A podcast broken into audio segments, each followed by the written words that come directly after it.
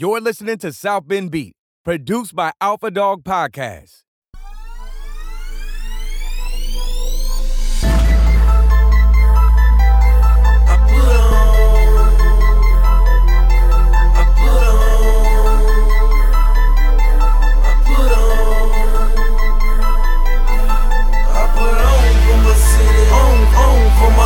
I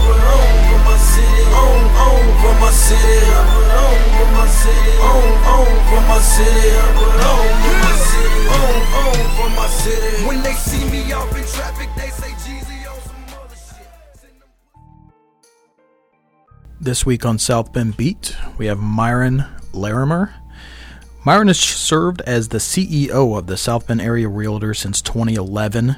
Um, he's served professionally in the Realtor organization for 25 years, uh, so he kind of has his finger on the pulse of everything real estate in this area. And obviously, we talked about real estate as a whole. We talked about real estate in the age of COVID and um, kind of how it changed as far as his outlook from mid March when we first went into the shutdown to now and what has actually played out.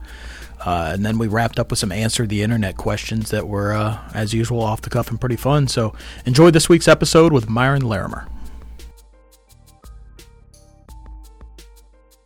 So, are you from South Bend originally? No, I grew up in the Chicago area, actually, northwest Indiana. Uh, grew up in Hammond. Uh, That's called the region, right? the region, yeah, yeah, the, ru- uh, uh, an old school region rat. yeah. I actually, at one of my previous jobs, I worked with a guy who wrote the book Region Rat. Okay, Um, interesting. So that's how I kind of get got to know the area. But yeah, in the region, take a lot of pride in that area. Huh? Oh yeah, and and when I went to college, uh, the joke was basically, you know, everybody from the region carried a knife, and you wouldn't, you can't imagine how many times when I went to Ball State, I'd tell somebody I was from the region, they'd say, "Okay, let me see your knife." yeah, yeah. So, okay, I pull out the old Swiss Army knife. You know, yeah, I carried. Yeah. So when I when I picture Still like do, yeah. yeah cla- the classic region rats, I picture like uh, the movie poster of The Outsiders. That's kind of what's in my mind. Yeah. yeah, yeah. yeah, it's it really, uh, it was an interesting place. You know, it was the poor stepchild of Chicago, Mm-hmm. uh, the heavily industrialized area of the Chicago, uh, the Chicago area, and it was unique. Uh, state of Indiana really didn't like us, want us, claim us. Chicago didn't like us, want us, claim us, um, and so we kind of did our own thing. Uh, but it was it was a real melting pot. A lot of people from Eastern Europe. Uh, a lot of people from Appalachia had come up to work in the mills after World War II. Uh, a lot of people from, from Northern Europe and things. And so, you know, there were German uh, influences, Irish influences, uh, Polish, uh, Czechoslovakian influences. Uh, and really, it, it was a unique place. So you, you mentioned you went to Ball State Yes. for college. Yeah. Uh, what'd you major in? Political science and classical cultures. Okay. Two fairly useless What does classical cultures consist of? Uh, Roman, Greek, uh, Egyptian culture, mythology, language, things like that. Yeah. You're probably good, really good with trivia then, huh? Uh, I used to be really good at Trivial Yeah. Pursuit. Yeah, I, I think I, I, I think I went two or three years unbeaten in Trivial Pursuit back in the '80s. So you Wow, know, yeah, okay. that's that's my little gold star. So take us from the Ball State era to South Bend. Sure. Uh, graduated from Ball State in 0 or no in 04. Gosh, I'm not that young. Uh, 84. I wish I were that young. 84. Uh, after Ball State, uh, I took a year off, and then I went to uh, uh, Emmanuel School of Religion, studied theology for a year. Uh, went back to Ball State, uh, studied urban planning for a year. Left there and took a job with the National Association of Realtors. Was out of money and needed a job and was getting married soon. And so uh, it's kind of like most people that get into real estate, it's something you really didn't plan Right. or uh, chart a course for, but I kind of fell into it. Uh, spent uh, about eight years with the National Association of Realtors. After that, I got out of the industry for a while. Was a youth pastor in the uh, the Chicago area with two different churches for about five years. Uh, got into uh, technology. Worked in IT in Indianapolis for a while.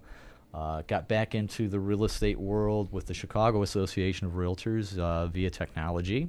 Uh, spent about another eight years there. Uh, was the uh, the last gig I had with them was the director of member services. Uh, started my own consulting company just as the recession hit. and so that lasted uh, about nine months before I had to uh, go searching for other opportunities, and wound up in the transportation industry for a couple of years uh, uh, doing marketing, and then after that, got back into the realtor world with uh, the Realtor Association of Southwestern Illinois, which was in Belleville, which is right across the river from St. Louis. Okay. And uh, oh gosh, being a Cubs fan was it was horrid. Yeah. So what Uh, years are we talking? We're talking uh, that would have been in 2010, Yeah. 09, Yeah. 10. Yeah. Okay. Yeah, it was Yeah. brutal. the, the, the, Redbirds were much better than the Cubs, Yeah, so it was it was brutal. But I did uh, one of the games I did go to late in the season was the final game of a sweep by the Cubs when the Cubs were the cellar dwellers and the uh, the Redbirds were trying for a playoff spot. And I Got think to play kicked them out. spoiler. Yeah, yeah, Yeah. we got to play spoiler that year, so that was good. Uh, and then after that, uh, I wound up uh, getting an opportunity to come to South Bend with the at that time the Greater South Bend Mishawaka Association of Realtors, and uh, it was you know closer to my home base, and uh, so it was a good move to get me back uh, reasonably close to home. So that's kind of my history of, of working with the realtor organization. So over you know 35 years or so, I've spent about uh, 28, 30, about 28 years dedicated to the realtor world. And I don't think you mentioned it, but y- you moved up to the CEO spot Yes. where, that you currently hold. Yes. Um, can you give us a little bit of background uh, for those that don't know on the organization's history um, on kind of more of a local level? Sure. Uh, we've been around since 1916, uh, chartered uh, in 1916 with the National Association of Realtors. Uh, the realtor organization itself began in 1908, so we were fairly, you know, early on the on the scene. Uh, at the time, real estate was kind of a, a wild west sport. Uh, there wasn't any regulation, there was no license law or anything like that. And so locally, there was a trend uh, nationwide for uh, professional real estate brokers to group together uh, to share listing information and, and also set some standards uh, for the industry because you had a lot of speculators that would come in, sell the same piece of property 5, 10, 15, as many times as they possibly could, and then hop the next train out. Uh, and it, it really hurt the industry from the perspective of um, people not trusting uh, the real estate uh, profession. And so the local real estate uh, brokers uh, grouped together and said, you know, we have to have some standards uh, we can stand for, build a local organization so that people can trust us. Uh, as opposed to the speculators that were coming in and out of town and, and, and really selling people paper that it wasn't even you know what wasn't worth the paper that was written on, uh, and so that's how the realtor organization itself began, and then it uh, uh, the local organizations turned into a national organization, developed the code of ethics in 1913 that was uh, put into place. Uh, again, uh, there's a difference between a real estate broker and realtors. Realtors are members of the National Association of Realtors, their state association, and their local association. Uh, they're dedicated to a code of ethics.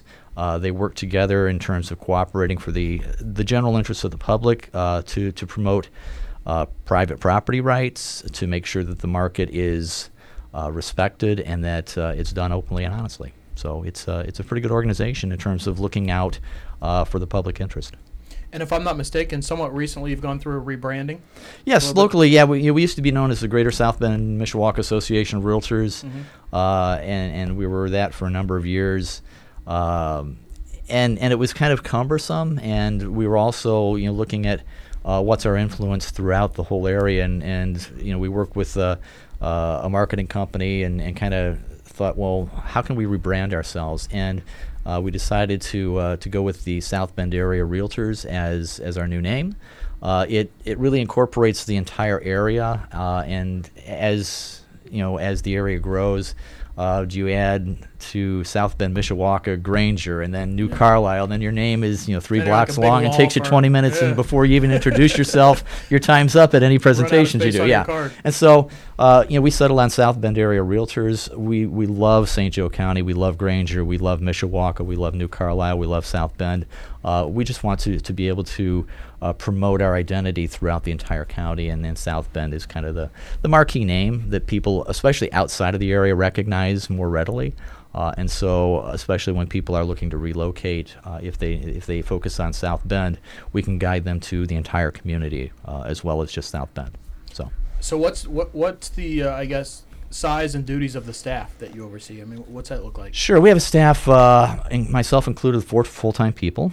Uh, the duties uh, vary from uh, just the, the meet and greet uh, to the back office things. Uh, we are part of a multiple listing service where we share listing information among all of our members so that everybody has access to properties for sale.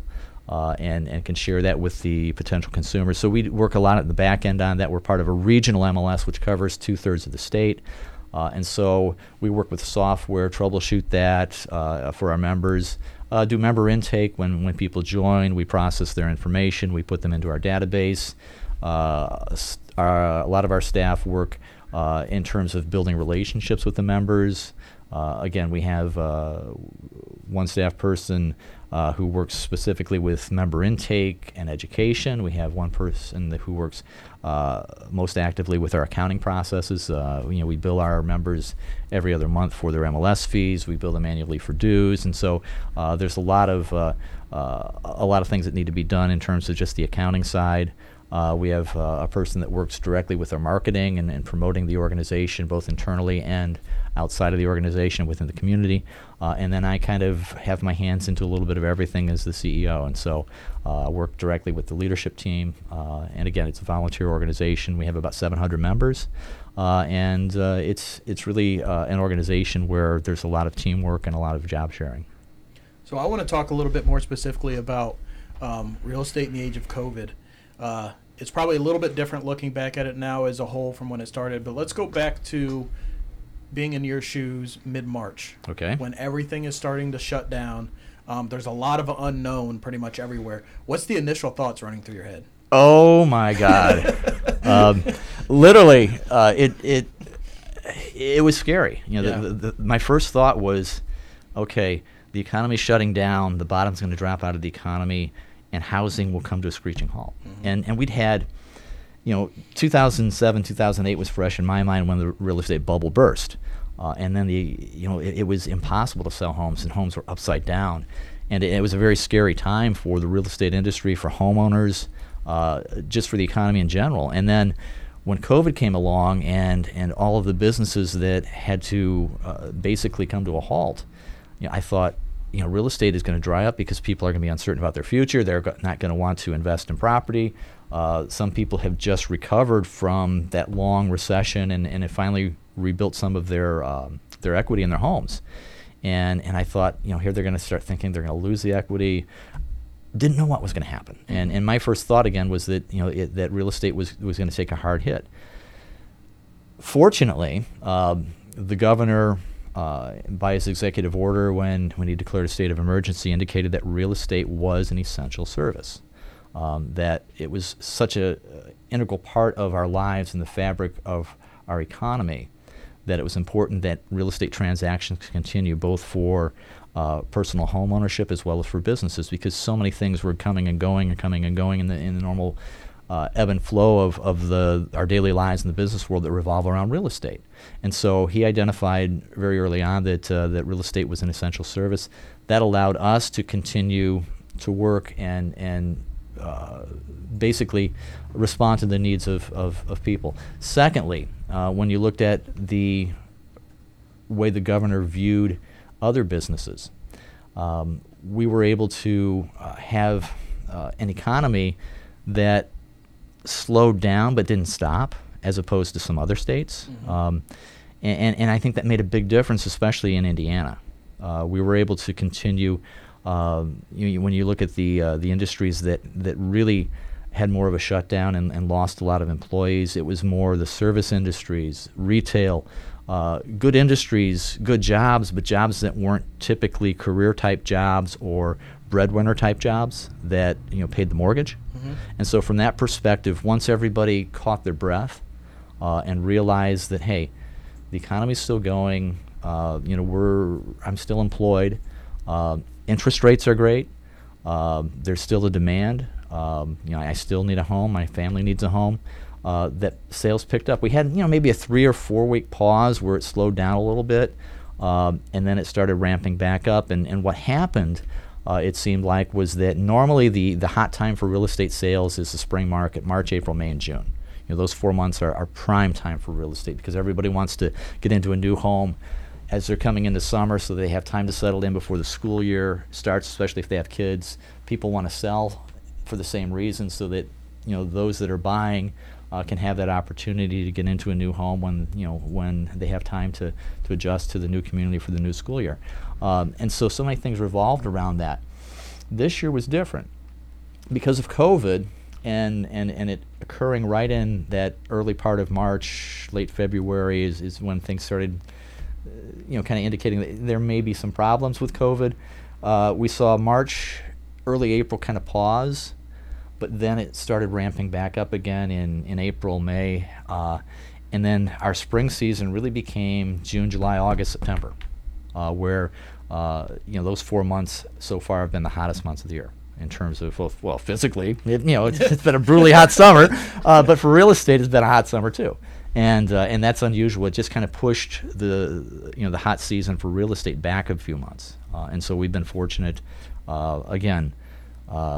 Uh, that our business was protected uh, and seen as essential. we were fortunate to have a, a very good interest rate out in the mortgage industry, and uh, and high demand. Uh, and and still there's there's uh, high demand. There's a pent up demand. Uh, still holding over from the recession that uh, that has not yet been met, and so consequently we have a low inventory, uh, which means there's a lot of competition for properties that are, that are on the market. There's you know really it's good to be in the seller's position because you're you have strength in the market. So if you're wanting to sell, now is a, a really good time to do that because there is demand. Um, but all those things have gone into play, and uh, yeah, we're uh, we're hurting for inventory, uh, and and that's the downside of this. Uh, a balanced market uh, is normally considered six months supply of inventory. Right now, looking at uh, the most recent statistics from July, uh, about 1.6, 1.7 months supply of inventory, wow. which is yeah, it's really short. Wow. It's about a third of what it normally is. So. So do you see that ebb and flow resetting post COVID, where it then becomes kind of a March, April, May type situation again, or do you think this momentum could carry on for a while? it's hard to say. I you know I looked at uh, the last year and a half statistics, and last year, last winter, it never really we, we didn't see the big lull that usually happens in December, January, February. That's usually the slowest time of the year for real estate just because of the weather issues. But we had such a mild winter that it really didn't slow down. Mm-hmm. Uh, you know, it's, it slowed down a little bit, but not dramatically like it normally does. And, and that's because there's still such a pent up demand. And so it carried through. Uh, again, interest rates were great, uh, full employment. Um, you know, people were very confident of the economy.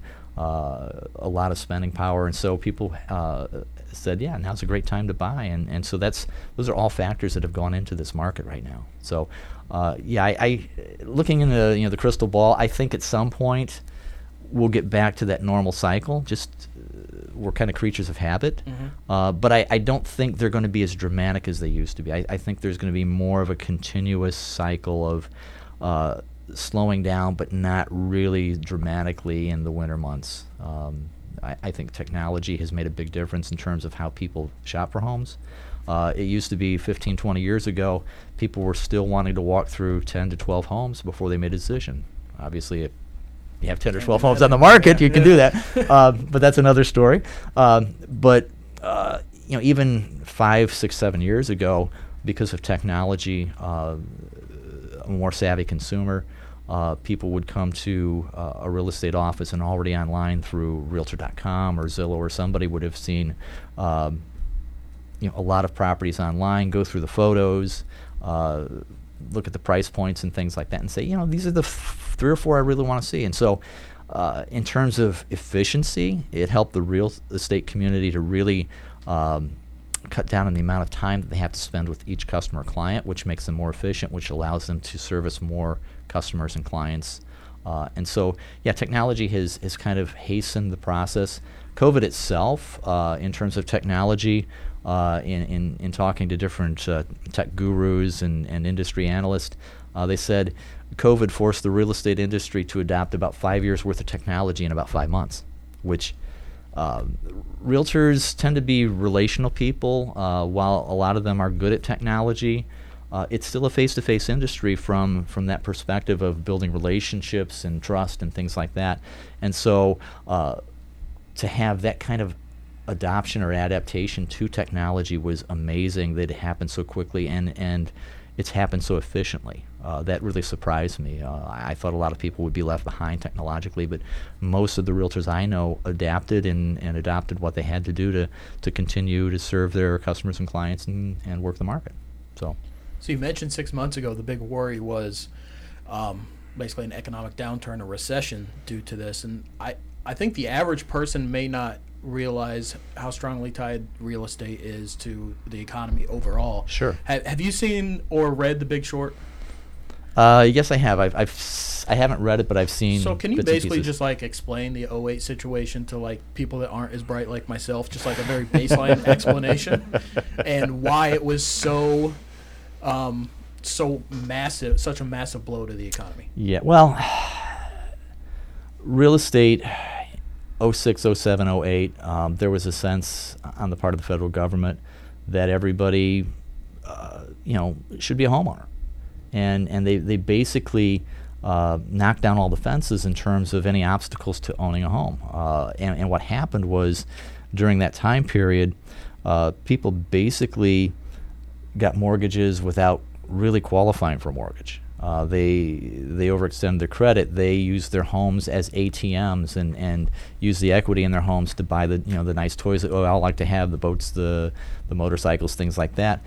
And then when the recession hit, uh, which was a banking problem, what happened was uh, people lost jobs. They no longer had the ability to uh, afford their mortgages, especially since prices had escalated through demand to a point where everybody thought that you know there was a constant appreciation of homes, and when the economy uh, hit recession uh, and people lost their jobs to the tune of about uh, eight or nine percent unemployment rate, maybe even as high as ten percent at one point. Um, It's like a house of cards game. yeah, it basically it was a house of cards that came tumbling down. People couldn't afford their mortgage. Uh, banks couldn't hold on to them uh, because they were in trouble too. Uh, and what wound up happening was you suddenly saw a massive depreciation in property values. And so people had a situation where they had, uh, just using round numbers, say a $200,000 mortgage on a house that was worth 120 Yeah. they couldn't sell it. Uh, the banks really didn't want it because they couldn't do anything with it, and so uh, what you saw were, you know, some people had to do short sales where they were selling the property for less than its value, and then they would have to deal with the bank to either forgive the amount of, of money that was left over in terms of the balance. Uh, then you had to deal with the federal government in terms of uh, having to claim that as capital gains on your taxes, and you know, it was it was it literally was a house of cards that came tumbling down. Uh, unfortunately, um, you know, it, it took us a long time to recover from that. Yeah, so if, if you watch the movie Big Short, and I think they knew that like most people watching the movie would be like me and like not really get it, so they kept saying subprime mortgages over and over, Mm-hmm. and then they'd use like Margot Robbie to try and explain in normal person's terms what was going on, and I still didn't quite follow. So that explanation actually helps a lot. So I, I kind of got what's going on, and hopefully it helped out some listeners. Let's move on to um, that current day community outreach.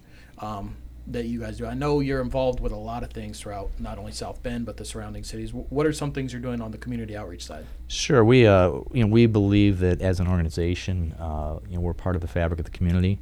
Uh, we add to quality of life. Uh, we're in many ways ambassadors for the community, and so we want to have uh, a hand in in how to shape quality of life in the community.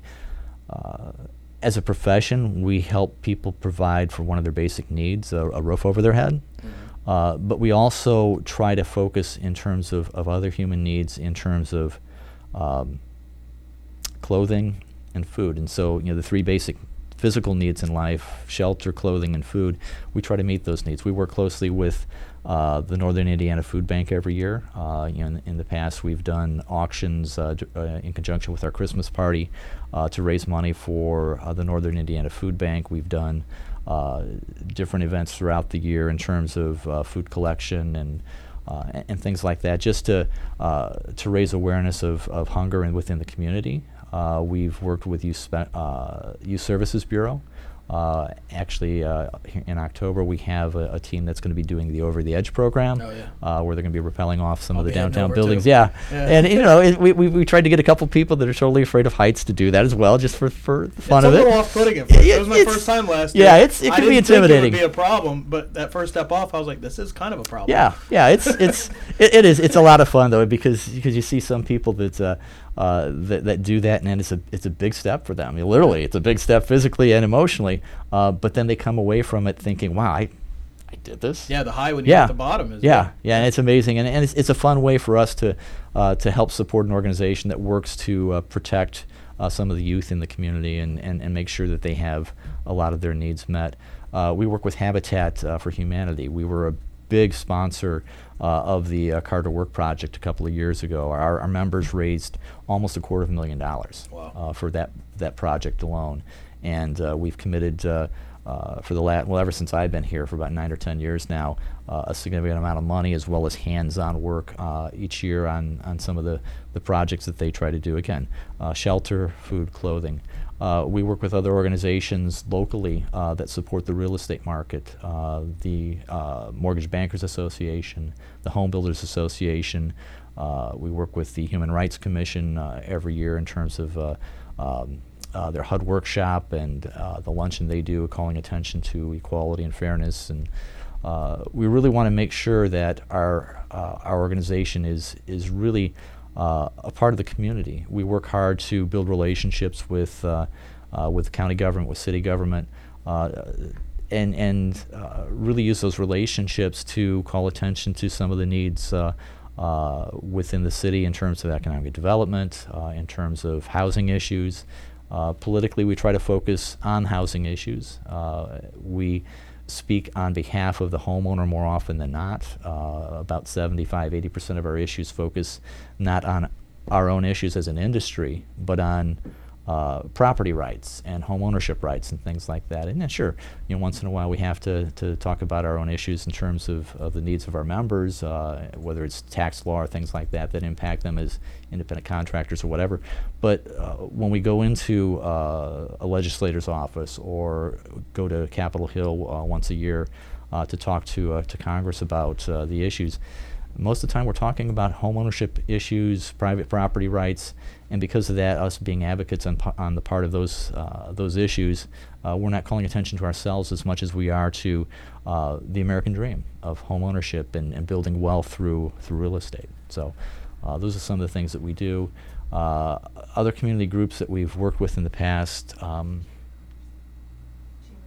Chamber of Commerce, yeah. Uh, you know, we, we support the Chamber of Commerce and their work. I serve on a committee for the chamber, and um, you know, it's it's one of those things that just slipped my mind here for a moment. Oh, it's good Um, when there's too many. That's, yeah, that's a good exactly. uh, but uh, you know, we we recognize that what the chamber does in terms of promoting the business community and the work that they've done, especially uh, the past few years uh, when we had the regional cities initiative, uh, in terms of and applaud them for their work and pulling that together and and looking uh, again beyond just St. Joe County, but incorporating Elkhart and Goshen and, and other communities so that we could get together take advantage of, of this regional cities initiative uh, and applaud them for their efforts for that. So you know we, we like being involved with the community. We feel as though uh, you know we have to in- invest ourselves in the community heavily uh, to be a legitimate organization that uh, uh, that cares and, and helps this community grow. Uh, it's it's in everybody's best interest uh, to have quality schools, quality housing,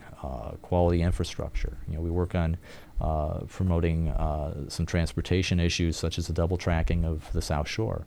Uh, some of the uh, issues that our state association dealt with that is outside of the real estate was the transportation bill of a couple years ago. You know, we said, hey, if Indiana is going to be a player in and attracting business and tr- attracting uh, people to the state uh, to live, work, and play here, uh, we have to make sure that the transportation infrastructure is uh, is the best it possibly can be. And so, those are some of the things that we've supported in the past uh, in terms of our advocacy efforts.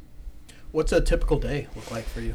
Are any two the same? Not really. Okay. You know, uh, through COVID, a lot of it has. You know, I, I've, I've, I've pretty much been more contained to the office than I normally Doing am. a lot of Zoom meetings. A lot of. Are you about tired of I'm so tired of Zoom Are meetings. Are you always wearing pants in Zoom meetings? Um, most of the, yes, yes, most of the time. Sometimes, a couple times, my pajamas when I was working from home. So there we go. but uh, you know that's I think everybody's in that same boat Yeah. right now. um, but uh, typical day before COVID, um, out in the community, um, meeting people, meeting uh, legislators, meeting uh, councilmen for for lunch, and just talking about issues. Um, going to meetings with the Home Builders Association, mortgage bankers, uh, Chamber of Commerce uh, going to uh, city council meetings. Uh, you know, I almost feel like on Monday nights I live at either uh, the city hall at uh, South Bend or Mishawaka, um, and, and it's a great way to connect. Um, one of the things that that uh, I look at in terms of being involved in that way is we don't always have issues that we need to bring to the council's attention. But if I'm there all the time and aware of all the issues that are going on with the city, um, it gives me uh, and our organization uh, a little more credence and credibility when we do have an issue. Uh, we don't just come to the meetings when we have an issue. We're there to see what's happening within the community.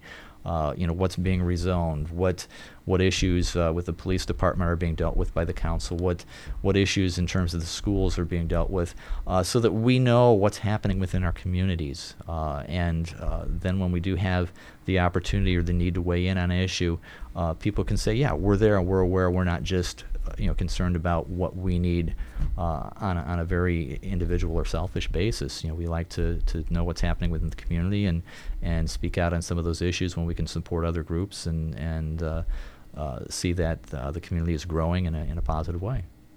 Do you have one or two pieces of advice for somebody that would be looking to get involved um, in real estate? Yeah, um, do your homework. Um, you know, that's that's first and foremost the key.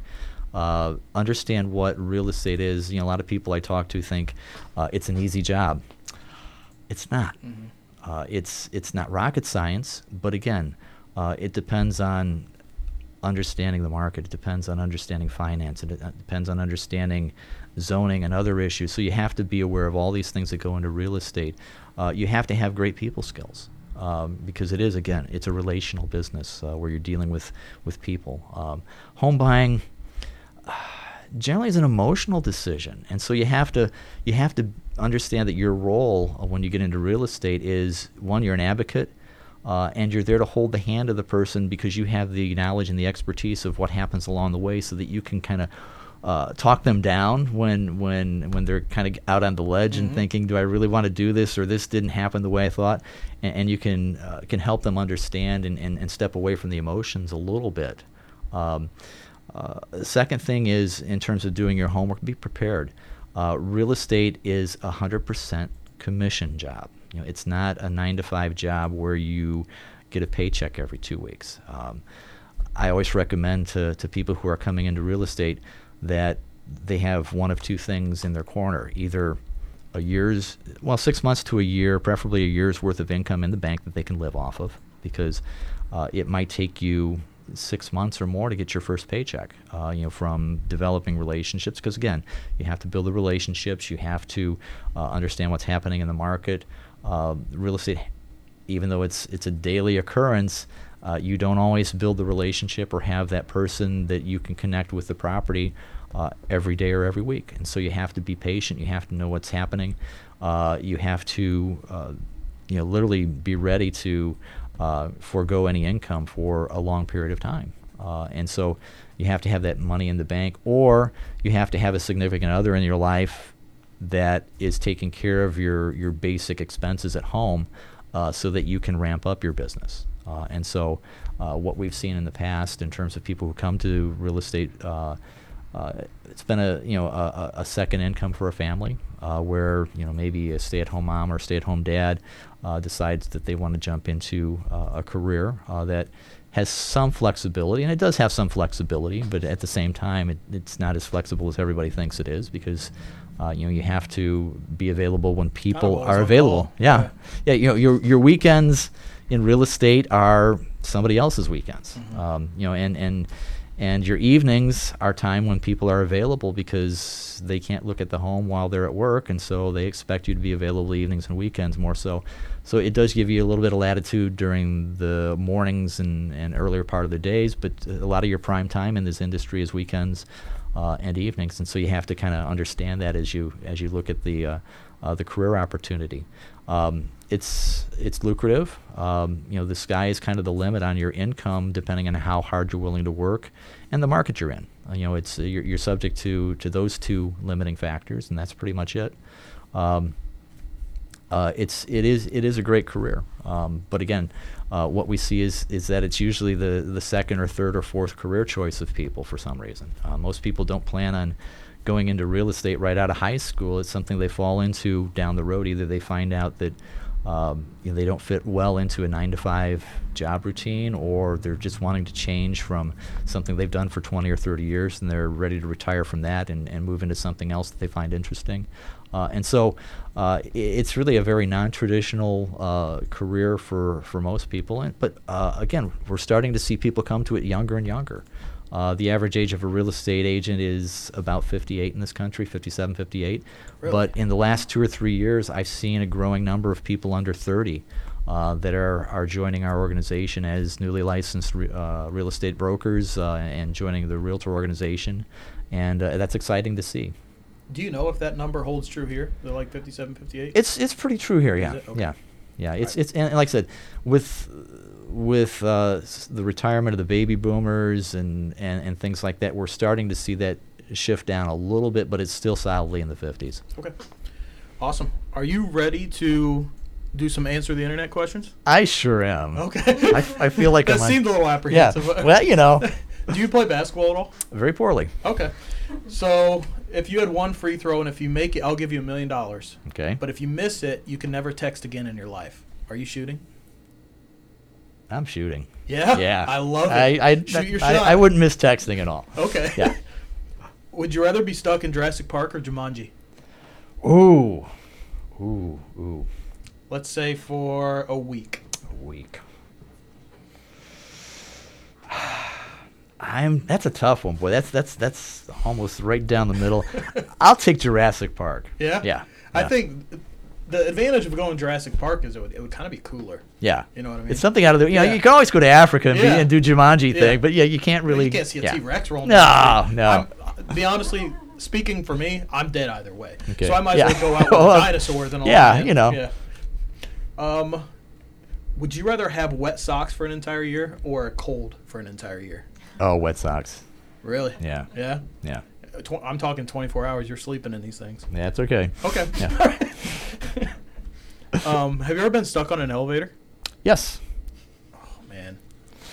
Tell me about it. How many times? Just once? Just once, Okay. and it was like only for five minutes or so, but you know. Are you claustrophobic at all? No, I'm not. Okay. But I was with somebody who was a little claus- claustrophobic, and they got a little antsy. Yeah, it was. So you're trying to out, make yeah. small talk and distract them and things like a, that. was it recently? About seven or eight years ago. Yeah. And you were cool as a cucumber, all good. Yeah. uh, You, you, Did you have cell service? No. No. Oh man, And yeah, that'd you, you get to the point me. where, yeah, you start wondering how long is this going to be, and you know, and and is the you know you, you always see in these movies where all of a sudden the elevator just drops 20 floors and things like that. And you And start thinking dead. that starts running through Yeah. your mind, and so like, you just kind of put all those things out of your mind and go to the small talk and start doing Trivial Pursuit and things like that. of course.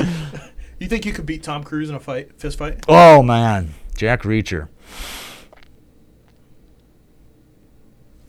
Let's see. I'm channeling Danny LaRusso right now. I could be draw. Okay. Yeah, I'm, okay. a, I'm a little taller than him. Not Yeah. much, a little taller than him, so I have a little longer reach. So I think a I may be taller right. him than you think. Yeah. I, I he's a pretty little guy. Uh, would you rather go 50 years into the future or 50 years in the past? Oh gosh, I've been 50 years in the past, so 50 year, let's say because I'm, fi- I'm, Let's say I'm, at- I'm in my I'm, I'm at your current my late age. 50s. At your current age, you could go 50 years in the past. okay. I love history, but I'm kind of one of those boldly go guys, so I'd, I'd go to the future. Yeah. Yeah. Do you, do you worry ever? I ask, have you seen Shawshank Redemption? Yes. And you know Brooks gets out of jail. Spoiler alert if you're listening, and he can't really hold on, and then you get the Brooks is here. Is there any worry that that would happen to you that you're like, I can't keep up 50 years from now? I mean, what if people are flying around like Marty McFly. yeah, find me a hoverboard and off I go. um, it, it'd be exciting. You know, it, it's it's kind of like, you know, jumping into Star Trek or Star Wars and just seeing seeing what's out there. Who would win in a fight between 10 10 year olds and 100 100 year olds? Oh, the ten year olds in the heartbeat. so? Oh yeah, yeah. You, you don't think the uh, the experience of the 100 year No, no, not not over the energy of a ten year old, especially if they just had a Mountain Dew or something. If you are going on a first date, is it acceptable to pay with a gift card? That's kind of tacky. I'm saying like with no shame. Like you're not sneaking the gift card. You're just like whipping it right down on the bill. Nah, that's that. Nah, No, that's that's not my that's not my style. Not my style. okay. Um, so would you rather live like middle of nowhere Iowa, so like the most remote area of Iowa, the swamps of Louisiana, or Alaska? Alaska. Yep. Have you been to Alaska? No. You you think you'd hold up all right? Oh yeah, yeah. Yeah. Are you an I've- outdoors guy? Yeah, I've done a lot of backpacking, hiking. Oh, was in okay. Boy Scouts. Uh, yeah, yeah. I, I, I, there are times when I think, you know, I, I could be a lot more content. Um, shouldn't tell the real estate community this, but I'd be a lot more content living out of a tent than a house. So you know, If if I locked you in a room and I said you have to physically count out loud to one million, and if you do it, I'll give you a million dollars. You can't leave the room until you're done. You think you could do it? um, do I have food and water? Because it'd take a while to count to a million. It would.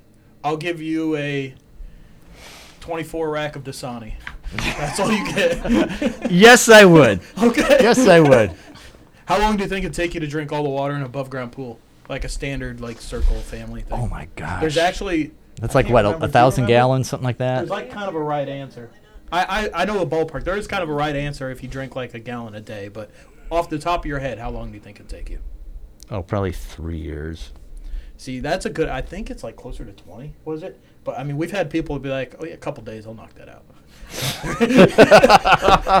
Whoa. Which, well, yeah. yeah. Um, if you're reading the story of your life and you got to present day, Mm-hmm. would you keep reading, knowing that you can't change anything? Knowing that I can't change anything. Oh. No, because I like change. Okay. Yeah. Okay. Yeah, So for the last one here, we're gonna go. You're a general in the Civil War. okay. Okay. So we're talking. I'm not. A I get to his- ride a horse I'm rather not, than yeah. yeah. I'm, a, I'm not a historian, but we're talking a while ago. You're a general in the Civil War. You can have a modern tank. You can have a 2020 tank, or you can have a trained T-Rex. Which one do you want? well, let me see. I've already been to uh, to Jurassic Park. so you'll take. so I'll take the M1 Abrams. Abrams. Yeah. Okay. Yeah. Awesome. So when we wrap up, is there anything you want to plug? Oh gosh, just you know, realtors believe in the American dream, um, and it's what sets this country apart from most other countries in the world is the ability to own your home, own a business, um, build your wealth uh, through a very simple process of buying land. Uh, it's worked for 250 years. Uh, it's going to continue to work. Uh, it's a great wealth building tactic, um, and it it's something, uh, especially home ownership, that builds community. It improves our lives. Uh, statistically, you know, families are happier, healthier, better educated when they have a solid home environment, and that's uh, that's just what I want to leave you with. Is is that's what realtors do? That's what we we try to do. Is we try to really emphasize the quality of life, and you know, via home ownership, um, and. Uh, and it's it's something that's been with us for 200 years, and hopefully will be with us for another 200 years or more. Awesome. Thanks for the time today, Myron. Really appreciate it. Thank you. You're welcome. But Pleasure to be they here. all play and they roll, put that on everything that I got, and all I care about is my city, man. I can't say it enough. I done heard things about y'all that they can't say about us. I just hold it down for my side. I just hold it down for my set. I give everybody a piece of this, and I make do what's left. This has been a production of the Alpha Dog Podcast Network. Find more shows at alphadogagency.com slash podcast.